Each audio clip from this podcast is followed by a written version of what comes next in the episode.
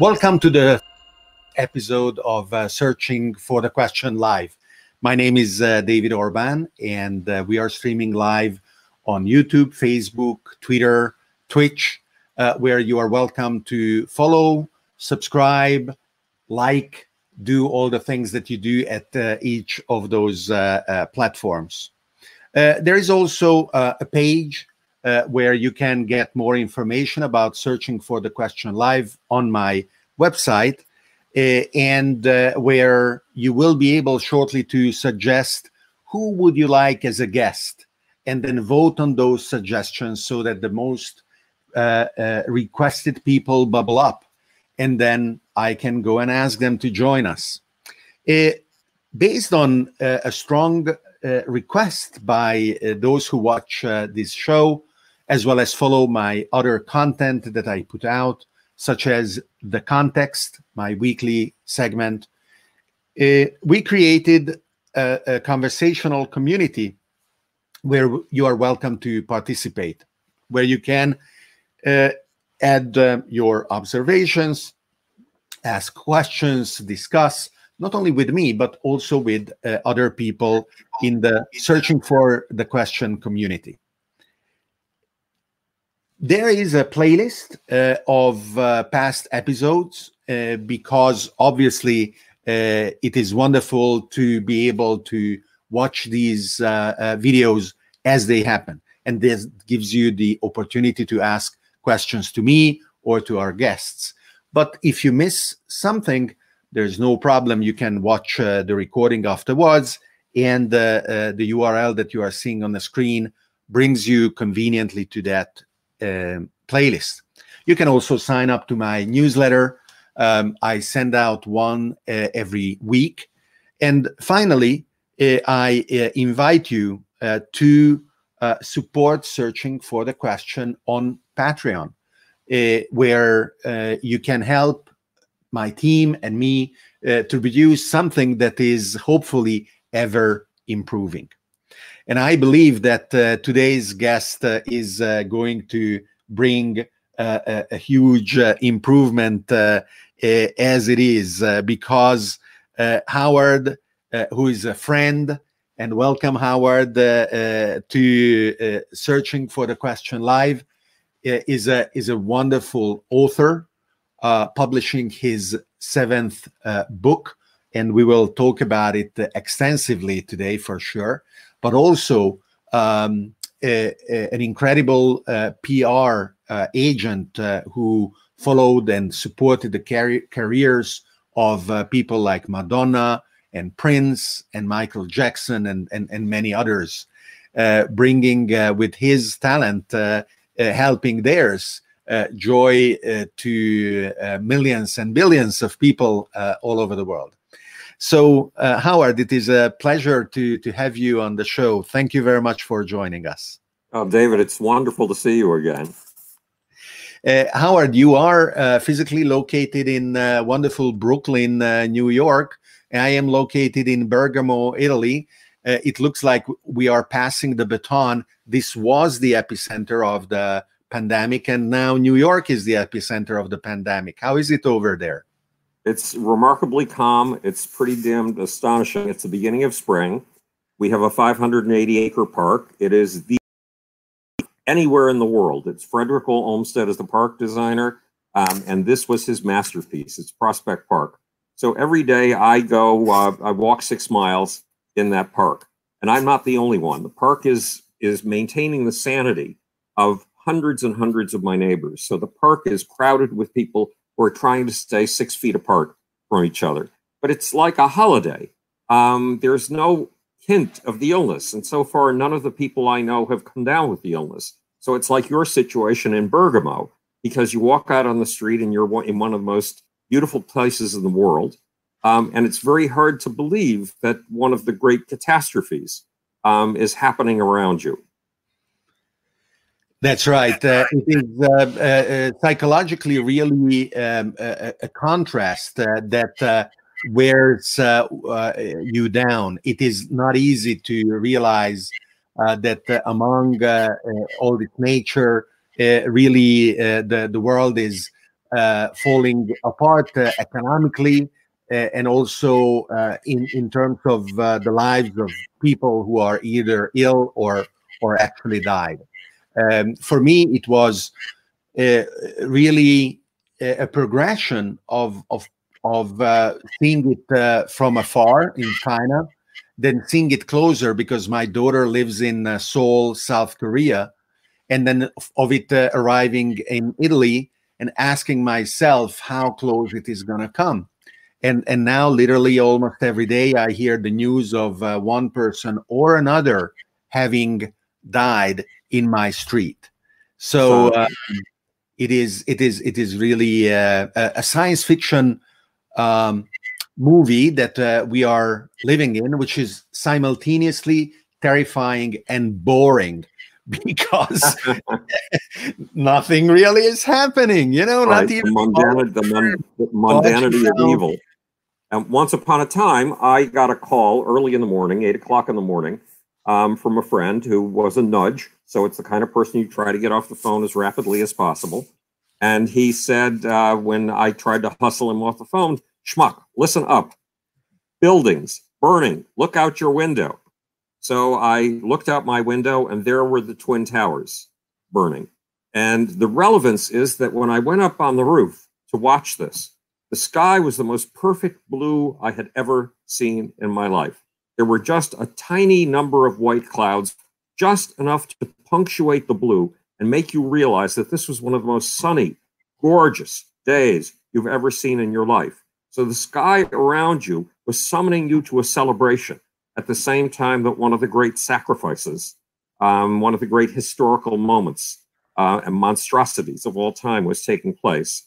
So the mundanity of evil is a phrase that doesn't just apply to people doing bad things, it applies to nature doing bad things. Because remember, viruses, we are up, we've been in a, a, a battle for um, a billion years, ever since multicellular cre- creatures have existed against the microbial world.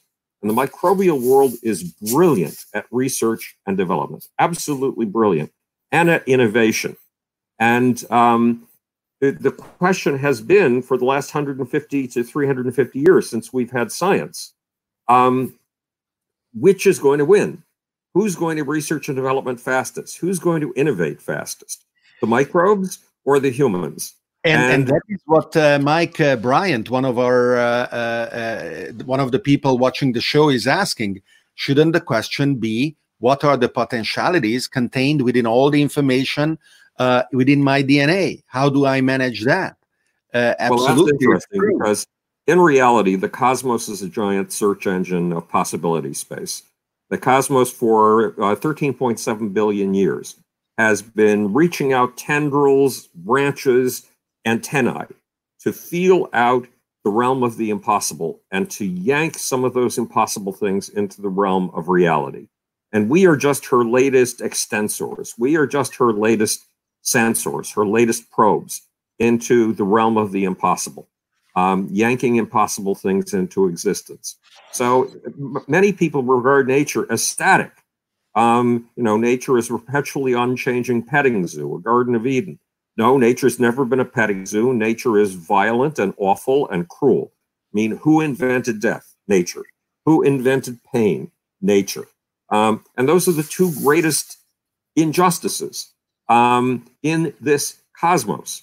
And we have been slowly but surely, hard as this is to believe, we have been slowly but surely overcoming injustice, death, and pain. For example, if you'd been born in 1850, your odds of um, your, your life expectancy would have been 38 years. If you'd been born in 2000, it would have been 78 years. That's an extra 40 years. That's more than doubling the human lifespan. So, and, the, and the big difference between uh, nature and us is that uh, nature is amoral, not even immoral. If if somebody, uh, a human being, killed uh, uh, tens or hundreds of billions of individuals and extinguished, exterminated millions of species, we would very rightly call that in individual immoral.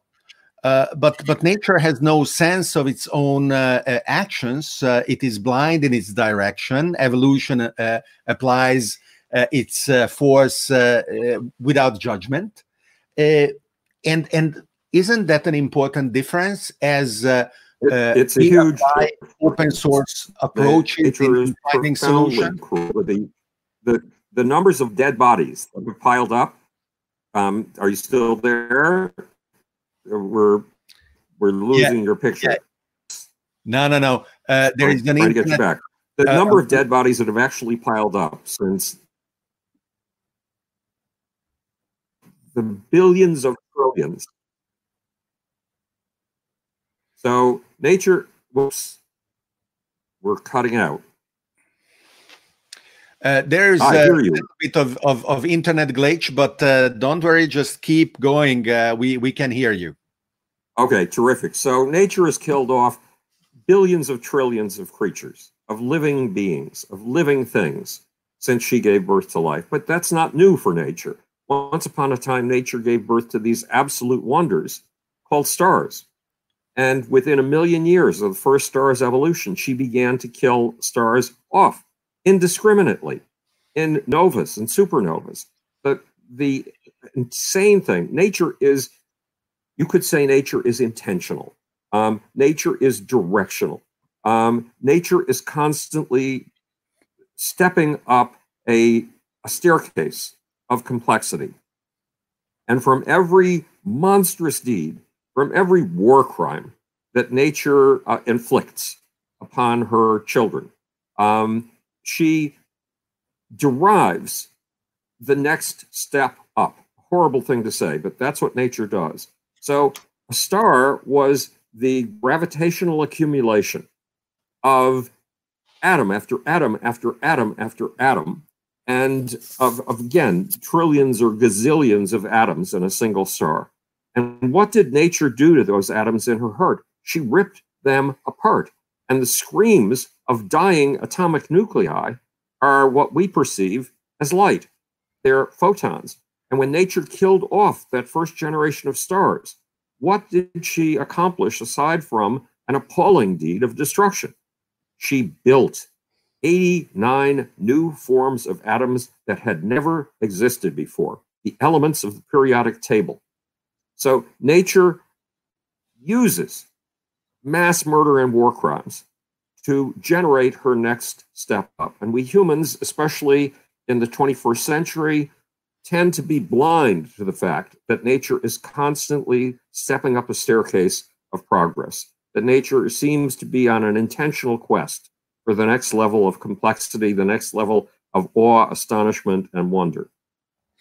And, and uh, in that uh, scheme, of course, uh, we come with our self awareness and with our dreams and our uh, arrogance and uh, are trying to improve the processes where the um, speed and uh, the effectiveness and the directedness of um, creating superior levels of complexity can accelerate further or whose acceleration even increases in achieving what uh, nature created in 13 billion years. We are aiming yeah, as much and more in less amount of time. So when we invent the internet and the iPhone and Facebook, um, these are things that, so far as we know, this cosmos has never seen before. And we are adding a new layer of complexity and possibility to the cosmos in the process of doing these things. In other words, we are doing nature's work. So when uh, viruses do research and development and come up with new innovations in order to attack us, they're doing Mother Nature's work. They are introducing new levels of complexity.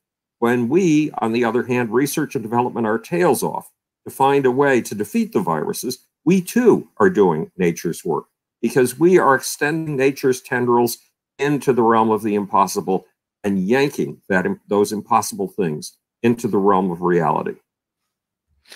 And uh, uh, talking about viruses and their potentiality, uh, as well as uh, DNA and our genetics uh, knowledge uh, improving, obviously, the current pandemic is horrible for the people getting sick and dying, as well as for the economy and those that are suffering as a consequence because they lost their jobs or their business went bankrupt.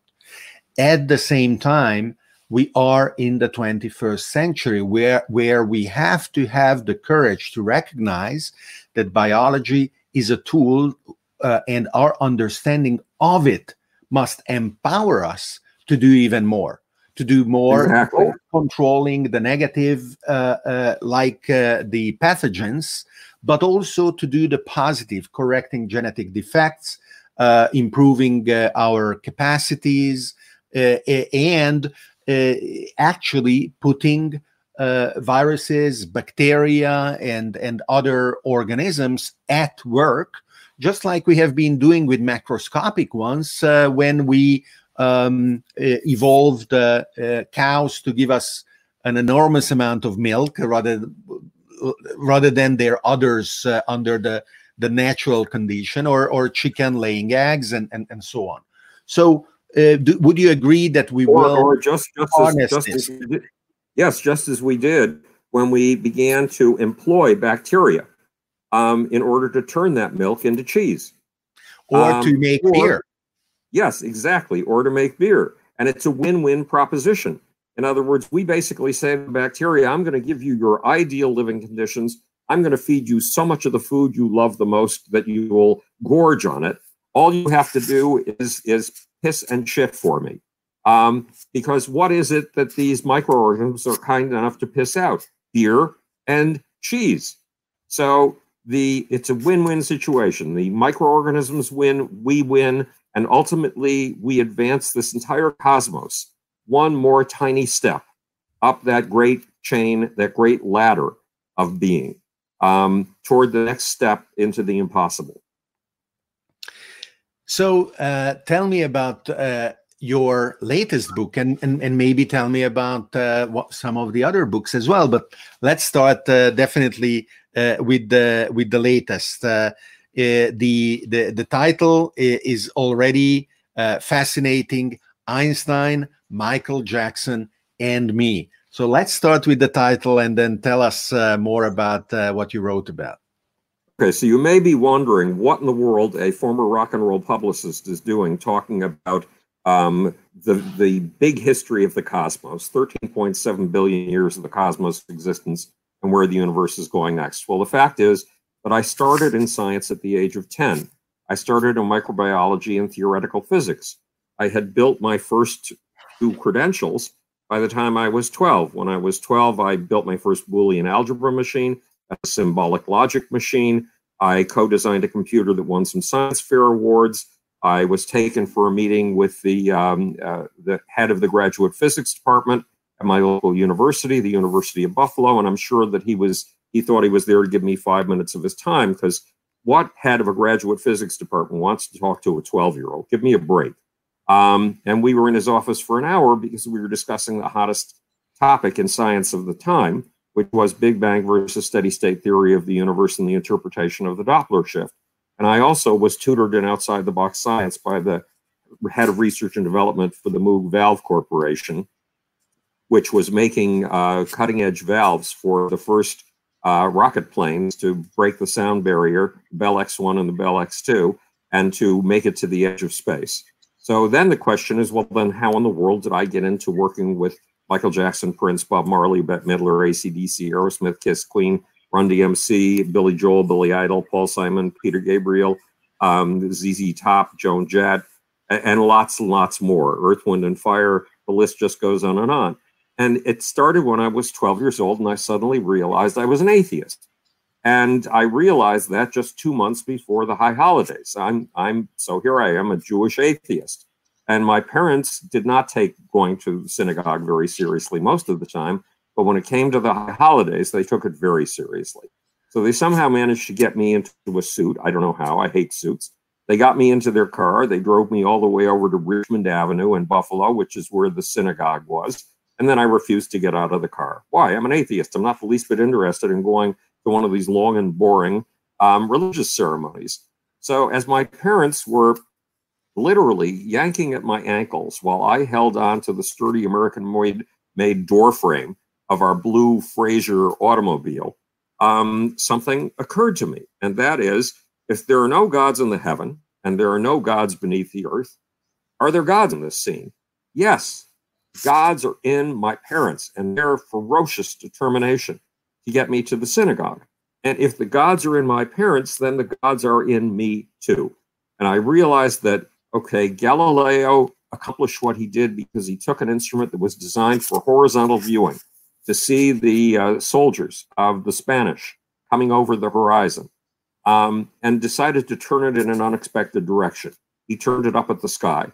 Um, Anton van Leeuwenhoek, one of the co inventors of the microscope, um, made his contribution by taking a, a lens, the same sort of thing that he used. He was a draper and he used it to check out the fineness of the weave in the fabrics he was importing. And instead of pointing it at fabrics, he pointed it at pond water and discovered animalcules. And my task, I suddenly realized, was to turn the lens inside of us. Now, I was not original of that. Sigmund Freud had done that for a long time. And I went out in quest of the gods inside of us. I went out in quest of the the ecstatic experience and how that experience is used by people like Adolf Hitler um, in order to change the course of history. And when I uh, graduated from college, magna cum laude and Phi Beta Kappa, and with fellowships at four different grad schools um, in what was what is now called neuroscience, but then was called physiological psychology, I realized something. I was about to step into an Auschwitz for the mind. I was about to become a grad student. And I was curious about these mass passions, these mass ecstasies that people like Adolf Hitler sculpt, or today that people like Donald Trump um, use to sculpt the historic the currents of history. Um, and was I ever going to get anywhere near those things by giving paper and pencil tests to 22 college students in exchange for a psychology credit? Not on your life. So I jumped ship. I did my own voyage of the Beagle, and I went into something I knew nothing about popular culture. And a few years later, um, I founded the biggest PR firm in the music industry. And it was rock and roll is where the gods are, or one of the places where the gods are in modern society. So I ended up by a series of accidents exactly where I needed to be able to study those mass passions, um, those mass ecstasies that are the forces of history.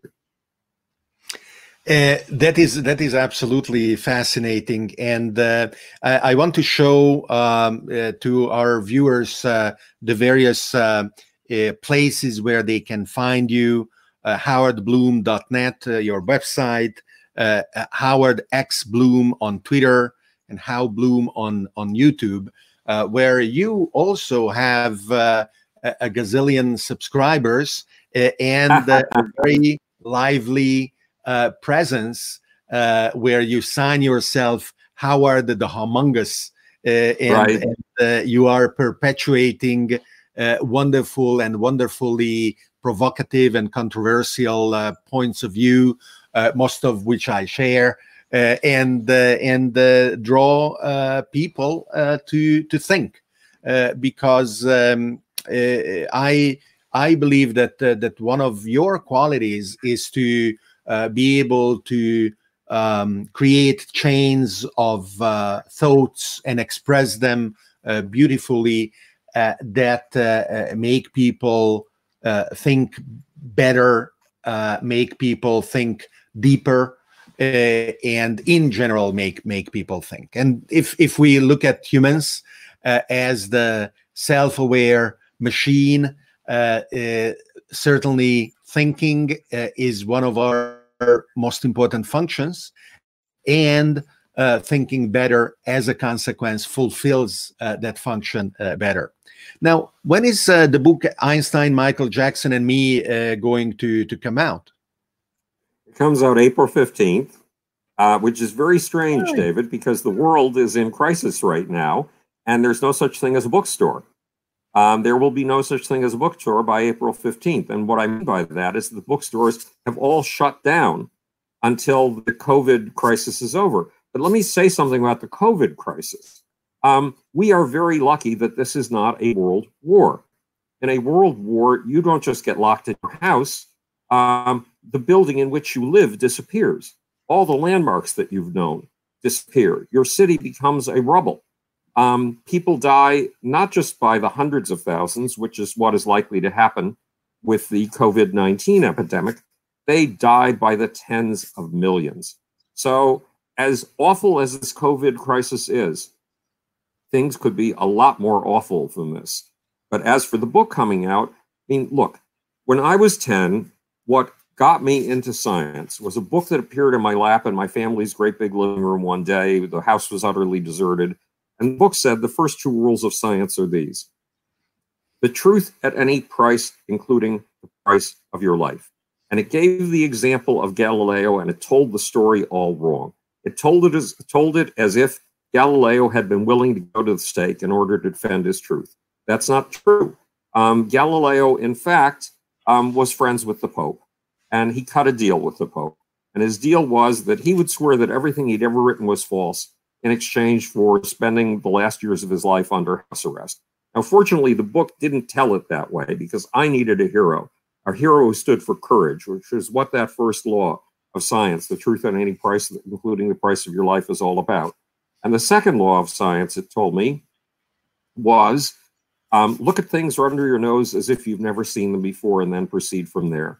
Look at the things that you and everybody around you take for granted as if you've never seen them before and then proceed from there.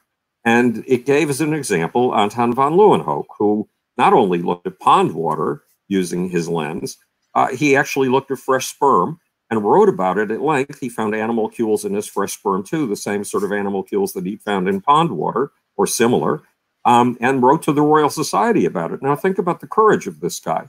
Um, where did he get fresh sperm to study? Um, probably masturbation. So here he was confessing to this hideously private act um, to the Royal Society. I mean, that's courage beyond belief. Well, many years later, when I worked with Michael Jackson, I saw a living incarnation of those first two laws of science. Michael was the most remarkable human I ever met in my life. And I don't know if you can understand this, but he was a kind of human, a kind I never even imagined could exist. And his commitment to truth and his commitment to wonder, awe, curiosity, to the second law of science. Look at things right under your nose if you've never seen them before, and then proceed from there. Try to find the infinite in the tiniest of things. Those were qualities Michael carried within him and could not stop. He had aesthetic orgasms over tiny things that other people would overlook, that to him blazed forth as infinite wonders, infinite surprises, infinite awe. So, in landing in rock and roll, I, a science thinker, um, turned out to be in exactly the right place to study the stuff that I wanted to study. And the stories that came out of it are fairly amazing. And those stories are the stories in Einstein, Michael Jackson, and me, A Search for Soul in the Power Pits of Rock and Roll, along with my attempt to figure out the mystery of music, why it does what it does to us, um, what it accomplishes. Among other things, music helps you when you reach the age of 13 or so and you begin to eject yourself automatically from your family, something that goes way back biologically. I mean, uh, marmosets, uh, for example, when they hit puberty, begin to smell smell bad to their parents, and their parents began to begin to smell bad to them. And so they basically toss themselves out of their parental group and start to establish a life with peers. And we humans do that too. But when we do that, because each generation has grown up with radically new technologies, each generation has a radically new emotional experience of the world. So as you're uh, being ejected from your home and are ejecting yourself at the age of 13 and 14, you have a feeling that you have emotions that no one else in the world has ever had. You certainly haven't seen them expressed anyplace. Um, and you think that you are insane and totally alone.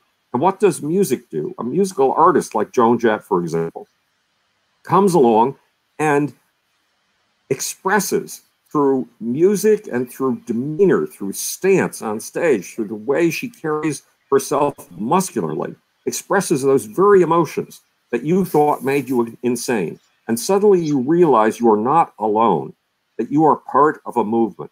So music is a galvanizer of social groups. It crystallizes the soul of entire groups. And what individual soul is and what group soul is are two of the mysteries that I pursue in this book of astonishing adventures. At least I hope they're astonishing adventures. So um, the, the the place where people will be able for sure to buy the book, at least uh, in an electronic digital format, starting April 15, is most likely uh, Amazon. Is that right? Yes, absolutely. You can pre-order the book on Amazon right now, and you can get the print copies because the uh, copies that come off of the printer printing presses um, before the COVID virus hit um, and you can pre-order copies right now in in uh, I think it's in Kindle form now. I'm not quite sure, but and they're preparing an ebook, but it's it's available in print um, within two weeks. Wonderful. Order it now; you'll get it on time. And and uh, your uh, uh ideas uh, uh, really span um, a lot of um, realms, a lot of uh, uh, spaces where specialists dwell. Um, what do you say to those who feel that? Uh, and, and and and I am a much more modestly, uh, but I am also like you in the sense of of uh, uh, daring to go in many different places. What do you say to those who tell us, both to you and to me, that we shouldn't have opinions about so many things, that we should not, uh, uh, without having uh, been authorized or licensed or certified by somebody to say something about certain fields, and then another, and another, and another, we should just shut up. How, yeah, how we, can we you run into that? that? I agree with you. Both of us run into that a lot. So in 2001, I created a field called omnology. And omnology is a field for the promiscuously curious, for the omnivorously curious. Um, the, the title refers to the aspiration to omniscience. Now, when I was 10 years old and got involved in science, I assumed that science uh, that science aspired to know and be able to explain everything, absolutely everything. In other words, science for me, when I was a child, was the aspiration to omniscience, something we think only God has got, omniscience, the ability to know everything. And omnology says that if you are interested in three different fields, let's say you're interested in art history, you're interested in neuroscience, and you're interested in film, and your dad sits you down in your sophomore year of college and says, Now, look, David, um, you got to make up your mind. Are you going to be an art historian, or are you going to be a neuroscientist, or are you going to be a filmmaker? And until you make up your mind, you're nothing. And omnology is there, so you can fling a finger in the face of your dad, this kind of a finger. Wait, let's see if we can get that in the camera range. There we go. Um, and say, fuck you, dad. I'm sorry. I have three major interests in life. These are the things that drive my passions and my curiosity. I'm going to stick with all three of those passions. And if new curiosities incur, occur in my life, I'll add them in too. And if old curiosities die in slumber, I'll set them aside for a while.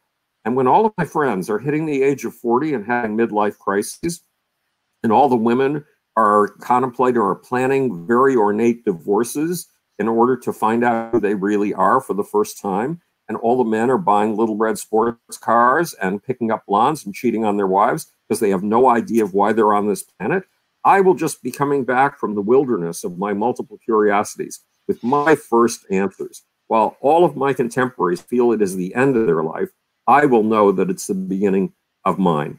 And that came out of an experience. When I was 16 years old, I worked at the world's largest cancer research center.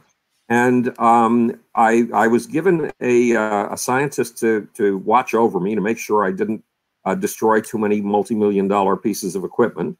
And he took me to his office. And his office had a desk built into the wall, and it was six feet long. And he showed me that he had three piles of books to his left and three piles of books to his right. And they were all these books were in German. And he said, See the pile on the right? Those are the books I've finished. See the piles on the left? Those are the books I haven't even started. I'm synthesizing one molecule. I've been working on it for two and a half years. And until I finish all of these books, I will not be able to synthesize this molecule. And I had a sudden vision. I saw Phil Fish, the scientist who'd been put over me, as a mole digging a deep, deep, deep hole, a hole so deep that he couldn't see any of the landscape around him, that he was mired in the gloom. And I saw my role as an eagle flying over the landscape, seeing all of these mole holes, um, all of these gopher holes as pixels in a big picture.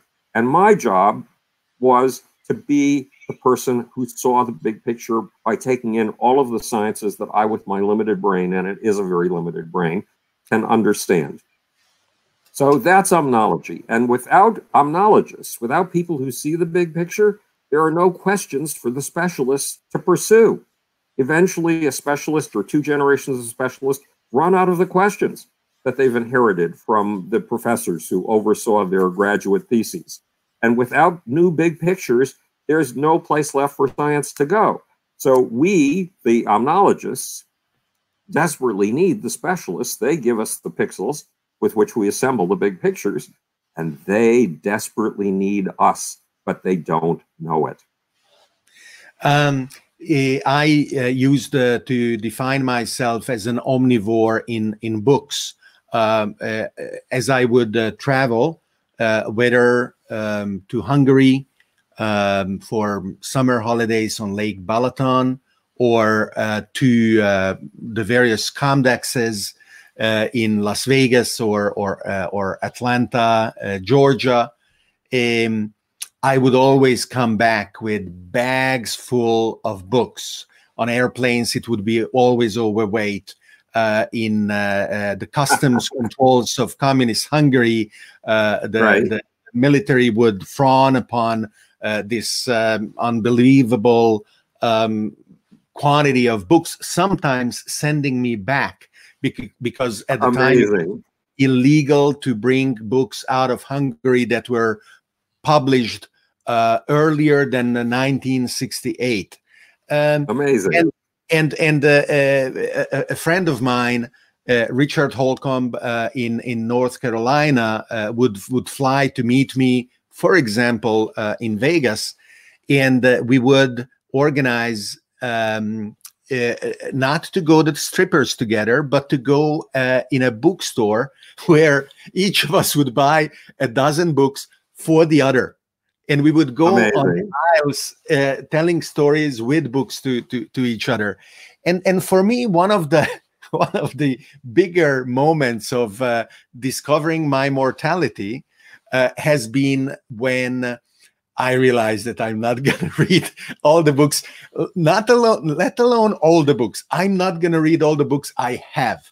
Uh, you, you right. see behind me uh, this uh, this bookshelf, which is not a green yes, screen, very impressive, uh, but but it is actually a, a, physical bookshelf, and it is a fourth uh, of the part of the books that I can put on shelves, and there's probably three times as many in various uh, uh, relatives and my mother's apartment and and and wherever.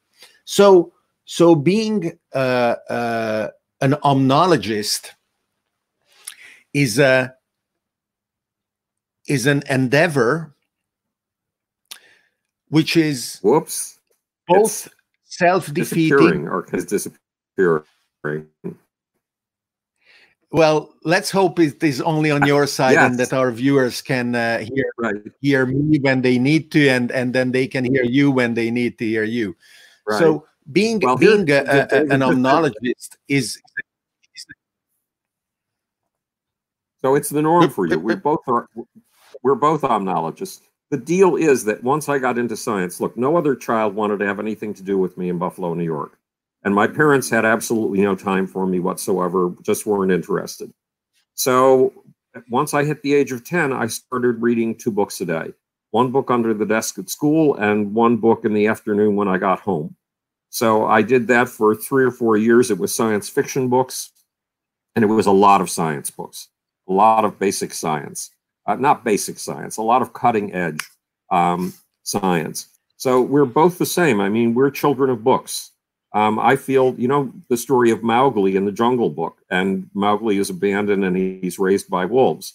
Well, I feel that I was raised by books the way that Mowgli was raised by wolves. So every book that I write, like Einstein, Michael Jackson, and me, A Search for Soul and the Power Pits of Rock and Roll, is an attempt to add to the library of books that will give you startling new insights.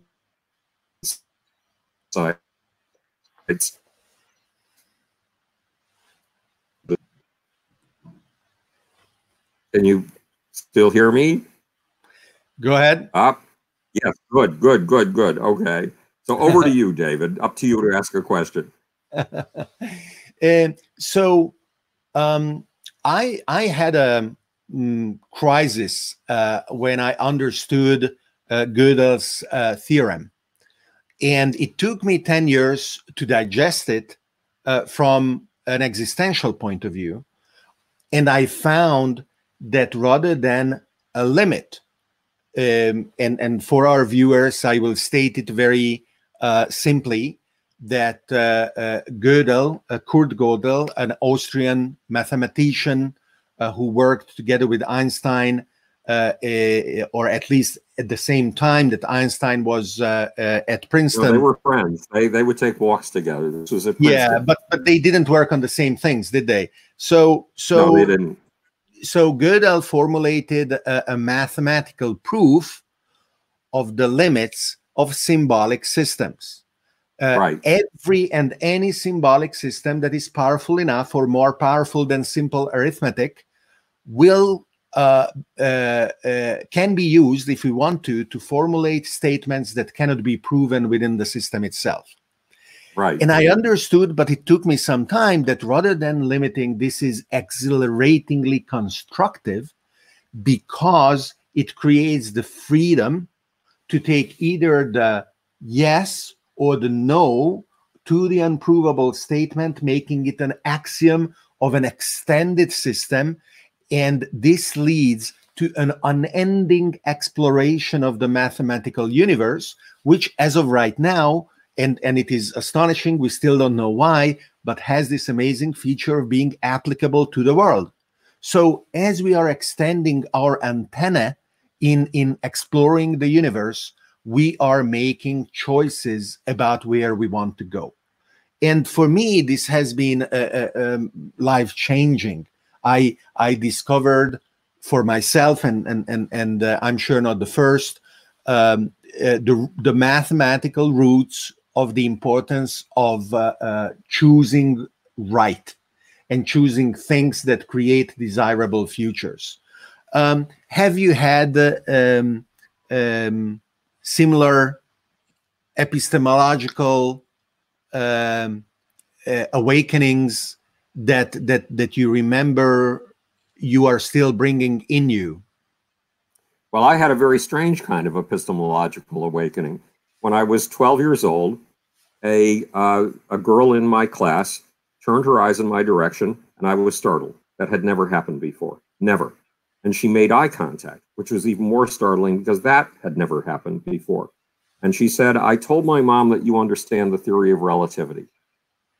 Well, my reputation, the kids didn't want to have anything to do with me, but they called me the sickly scientist. The only thing I had going for me was my science, and I couldn't confess to her that, in fact, I didn't understand the theory of relativity. So as soon as school was out, I jumped on my bicycle and I pedaled down to the local library where the librarians knew me better than my mother did. And I said, Give me everything you've got on the theory of relativity. And the librarians fished out two books one great, big, fat book written by Einstein and two collaborators, and the other a little tiny, skinny blue book written by Einstein himself. So I pedaled back home furiously and sat down with the big fat book because I had learned that if you put yourself through the most impossible thing um, from beginning to end, and it's something where you feel you don't understand a word, by the time you finish the book, you've understood something, even if only on a gut level. And now this book was all equations with about seven words of English on each page, and I've never been capable of understanding equations, never. So by eight o'clock that night, I was only 50 pages into the book. And I suddenly realized my mom's going to put me to bed at 10 o'clock tonight. And if I haven't if I haven't understood the theory of relativity by then, um, I am going to be humiliated at school tomorrow. So I set aside the great big giant book with the equations and picked up the little skinny book um, by Einstein himself. And in the introduction, Albert Einstein said something that utterly changed my life. Um, it was as if he reached out through the pages, grabbed me by the lapel, put his nose up to my nose, and said, Schmuck, listen up. Be a genius. It is not enough to come up with a theory that only seven men in the world can understand. To be a genius, it is necessary to be able to come up with that theory and then to be able to write that theory so clearly, so deliciously, that anyone with a high school education and a reasonable degree of intelligence could understand it. So Albert Einstein, through the pages of a book, told me if I wanted to be an original scientific thinker, which frankly was the only thing that was left to me, kids had ruled me out of everything else. Um, I was going to have to be a writer, and not just any writer, a really good writer. I was going to have to create dessert plays for the intellect, play dessert trays for the intellect, just writing so delicious that you couldn't stop reading it. So it wasn't the kind of existential thing that you're talking about, um, but it was part of what made me what I am today. I've been pursuing writing deliciously and clearly ever since, and also pursuing coming up with points of view so novel that they change the way you see everything inside of you and everything outside of you for the rest of your life. Um, uh, if if if you if you looked at the title of the show, uh, uh, you may have anticipated one of my favorite questions is actually what is the question that I should be asking? Uh, is there a question that you would have expected me to ask and I didn't, and you wish I had? And and what is that question so I can ask it to you? Well, here I went off and hunt hunting for the ecstatic experience and hunting for not just individual ecstatic experiences, but mass ecstatic experiences, like the torchlight parades that Adolf Hitler used to throw in Berlin. Because those torchlight parades, it was 10 o'clock at night. Um, the uh, the people would gather on the street so thickly that if you were in the crowd, you could pull up your feet off the ground and you would stay perfectly vertical because of the press of the crowd around you everybody was waiting for these uh, soldiers to come walking down the Unter von Linden, a major boulevard, um, carrying torches, seven abreast. And the experience took you out of yourself, lifted you to something higher than yourself, made you feel a part of something much bigger than yourself. And we all need periodically to feel that we are a part of something much bigger than ourselves. It's what what's called meaning. And in the case of these torchlight parades, um, Adolf Hitler was preaching Ein Volk, ein Reich, ein Führer. One tribe, one, one, um, uh, ein Volk, ein Reich, one tribe, one state, one leader. And you felt lifted and exalted into that one Volk, that one tribe, that one state, and that one ruler. So the question is what in the world with the pursuit of understanding these kinds of mass ecstasies have to do with my conversation with the head of the graduate physics department at the University of Buffalo about the interpretation of the Doppler shift and um, how that relates to steady state versus Big Bang theory of the universe. How could these things possibly be related? David, they are related. When I was 12, my parents sent me for an interview with the headmaster of a private school in Buffalo. And I look, I grew up with lab animals, with uh, lab rats and guinea pigs and guppies. And I had no idea of how humans are supposed to treat each other because other humans didn't want to have anything to do with me. So I sat down with this headmaster and I said, Look, I'll only come to your school on the following conditions. First, you have to teach me Russian because Russia is going to be a very important uh, country in the rest of the 20th century. And then you have to reverse the normal order in which you give science courses. Now you give science courses with biology first, chemistry second, and physics third. I want you to reverse that for me. I want you to give me physics first, so you tell me the story of the birth of the very first elementary particles and the first atoms. I want you to give me chemistry second. So you tell me what sort of strange dances atoms did with each other once they congregated in teams. Those teams are called molecules. Then I want you to give me biology because those are the strange dances that molecules make when they get together and create that infinitely complex thing, life. Then I want you to give me anthropology. So you teach me the origins of uh, primitive human social organization.